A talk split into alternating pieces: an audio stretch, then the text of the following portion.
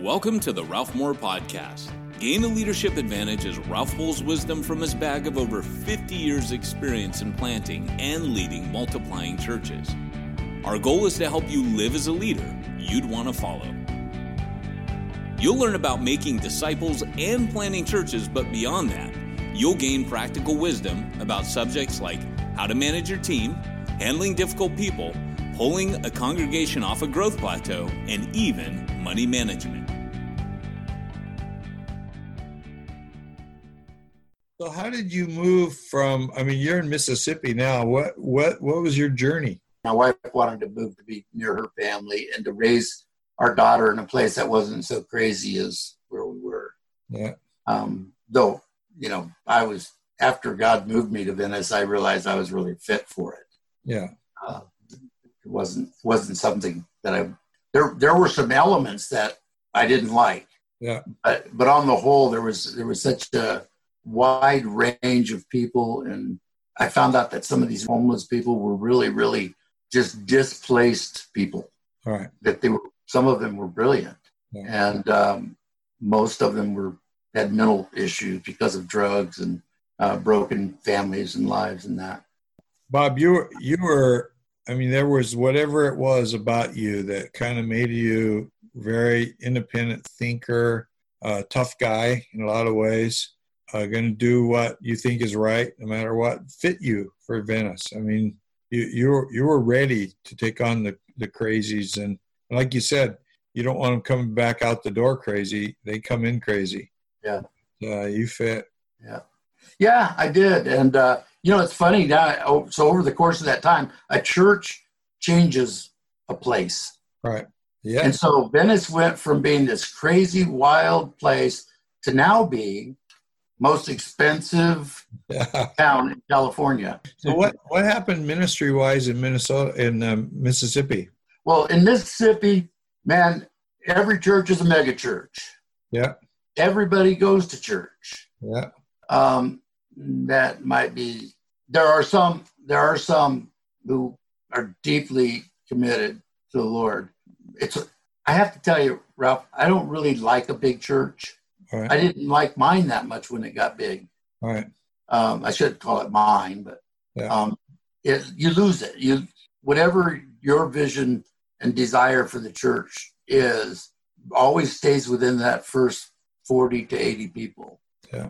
and then then whatever whatever kind of religious feelings or whatever people have after that that core uh, they become it becomes very confused and uh, you don't even know why people are there after a while Some situations it's it's almost an entertainment thing. I mean, it Uh-huh. can be can be overtly we do through the music and all that, but sometimes even just a good preacher is a good entertainer.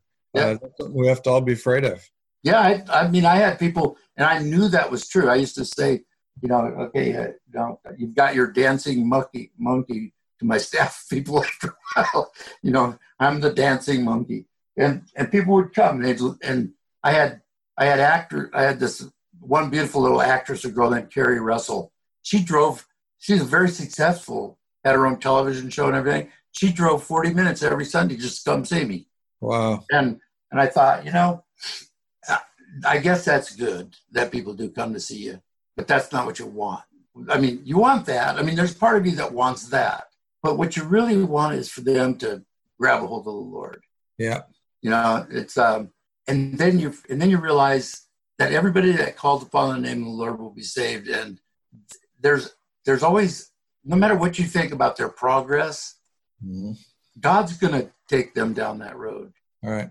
and you know we try to make it so they go down the road easy and but he's going to take them down the road his way Yeah. and and people that do really that don't fare well people who don't do well in church who have been who have received the lord he's still going to do his work in them Yeah. and make it happen you know he's going to i always uh, i got to the point where i realized i prayed and asked jesus into my heart when i was five and i said you know jesus jesus didn't save this old messed up guy excuse me he saved he saved that five year old boy and he never let go Yeah.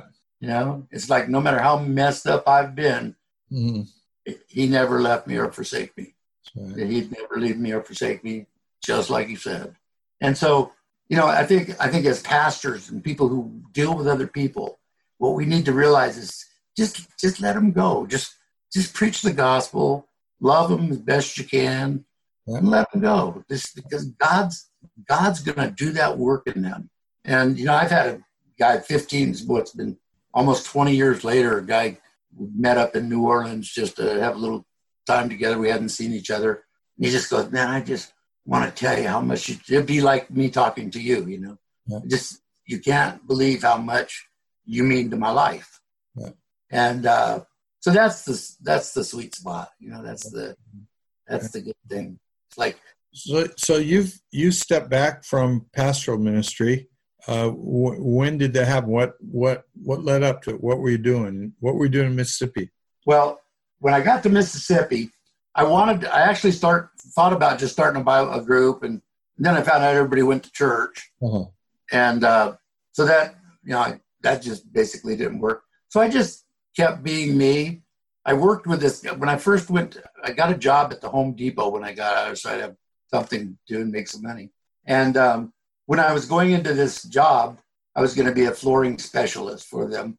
And I was told by all these people before I ever came out to uh, Mississippi that this guy in there is going to be really tough to work with, and uh, he doesn't get along with anybody. So I go in, and you know, he starts snapping at me about something, and I asked him. I said, "Did you forget your meds today?" Uh-huh. And uh, he kind of smiled at me. And uh, little one day, a couple days later, my wife came in, and she charms everybody.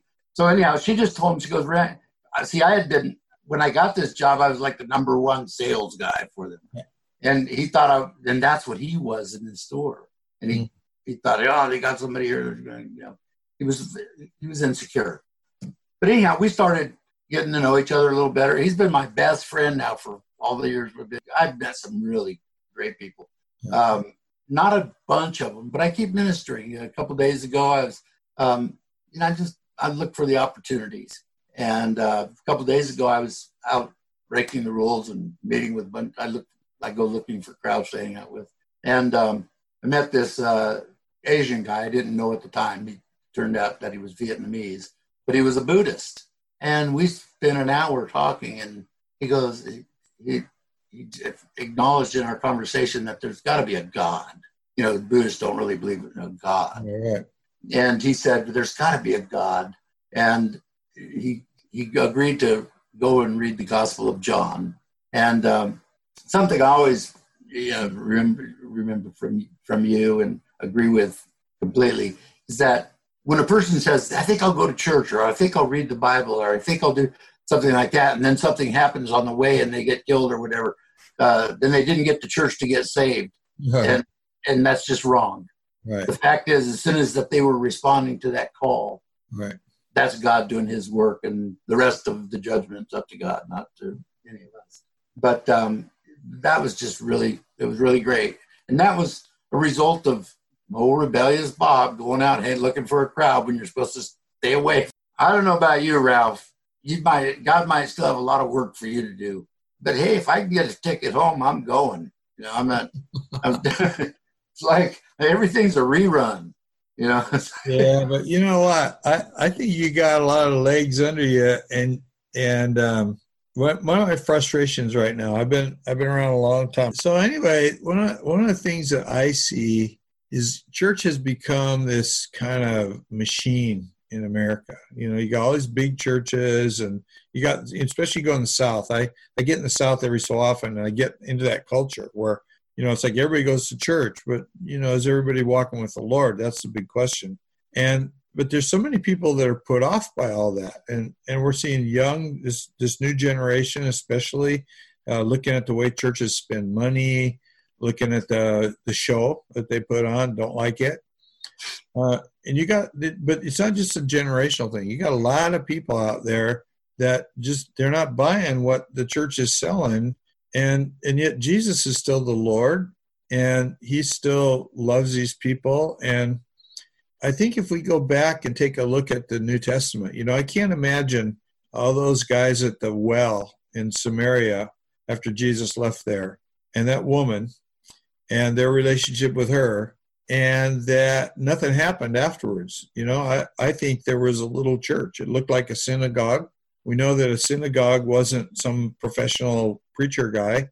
He was some guy that just took time to, to know God, know the word, and and was the leader in his own town, his own community, and you know, probably, you know, put horseshoes on donkeys or did something for a living. And I'm I'm looking for uh, I mean, we're trying to raise an army of people that'll they'll kind of do what you do with that Vietnamese guy, but then maybe after that start meeting in the same bar every Thursday night. And pretty soon there's a there's a group that, that I would call a church, you know, 5, 12, 15 people. And um and and and to me I think that that you know that's you're and you're you're I mean we're back to where we were a long time ago. You're prime candidate for that kind of stuff. Well, you know, interestingly, I was talking to my wife this morning. We've got some friends who have become disenchanted in some way. They're they're really neat people. They've become disenchanted with the fellowships that they've had. One of them they helped start, and then they started getting the people, you know, the people that they wanted to bring in. But the they're upset because the pastor not only brought these people in, which was good, but he he allows them to continue in lifestyles that are contrary to mm-hmm. to um, good morals, I guess. And and he puts them in positions. I wanted anybody, everybody to come to church. You know, come and hear the word of God. And I used to say to people, if you have things that Christian, if you have something in your life that Christians put you down for, and you're trying to trust and believe in God, I said, trust and believe in God anyway. Don't let people take that away from you. Right, right. But I mean, that's what you, that's all you got. Well, anyhow, these people now that have kind of moved out of their churches because they think that it's just gone too far over to the other side and just allows everything more than allows everything it kind of perpetuates it. So anyhow they've they, we've they've said it and mentioned it a few times. I think we're going to start a, a study. I still get frustrated when i talk to guys like you. And and and and here's what frustrates me. It's a stinking word. It's just a word. The word study, Bible study. It's like if, if, if two or more get together in Jesus' name, why is that not his, what he called his ecclesia, his called out ones? Yep. And especially if you don't fit someplace else uh, and you do fit together and Jesus is with you, I think that's a church. And I think for sure, I mean, you know the book of Acts really well. It looks a lot more like the church when it when it got going than than than what we call church today. And one thing that I think about a lot, and I'm preaching here, is that I, I read I, I tend to read Luke and Acts together because Luke, you know, put them both down on paper. Although I think the Holy Spirit wrote them, and I I see them as a as one long continuum. You know, it, it starts with the birth of Jesus and it goes all the way on to you know Paul being in Rome. But as if I read it in that way, kind of historically, then I look at Acts chapter 2, chapter 3, 4, 5, when the church is at 3,000 people, then it's at 5,000 people. And the disciples of Jesus went nowhere. They were told, go to the whole world with the gospel. Right. They kept their butt in Jerusalem. And even when persecution came, everybody, you know, except the apostles left. So everybody else obeyed except the apostles, they stayed. And and then I I see it go to you know, to all over the Mediterranean by people whose names we don't know. Then it gets to Antioch, started a church by people whose names we don't know. And then Paul and Barnabas get going, and they go out and and they like in uh, Acts 14 is one of my favorite places in Scripture where Paul gets stoned, and they actually think they killed him. And then he and Barnabas go back into the city, and then they go back to the cities where they've been. And it says they the, among their disciples they appointed elders in every city. Well, these had to be like what we're calling micro church, and we're not we don't get the guys' names, and you know names aren't important. Uh, our personal identity isn't important. Only time we'd get names. That's right. And whose house it was at. That's right. That's right. So there, were two, there were sort of two streams in the church. There was the one, the estab- sort of the establishment, that Jerusalem thing that right. went nowhere and yeah. became a burden on the rest of the church. Right. And and then there's the, all the rest of them out there, which were basically home churches. Right. They might have met. They might have met in synagogues or other places like that, but they were basically just groups of people who got together. You know, Ralph, I really think that the future should be neighborhood home churches. Absolutely. And if I could get everybody on my, you know, if I could have a, a home yeah. church and then get people around each block, all around the country, to have their little home churches, which had nothing to do with some pastor getting paid or right. uh, it had nothing, you know, the, the people who were elders and all that kind of stuff would emerge. That would just, it would be a gift rather than a, a appointment. That's why I'm preaching at you right now because I, I, I believe two things. I believe one, what you just said needs to happen, and I believe that if you read the book of Acts as a continuum, the the the first few chapters of Acts are when the church was immature, not when it was mature. And when it got mature, it's what you just described. It was in the neighborhoods. It was with guys that were tradesmen or whoever knew what the heck they were, but they didn't get paid for it. They just they just started it. And so that's my where I said my beef with you is over this word Bible study because I think what we too often have demoted to Bible study is actually the church, and we ought to call it that, and we ought to aggressively go after doing it, and and it's going to basically, I mean, we're back to Venice, California, or back to Manhattan Beach when I went there.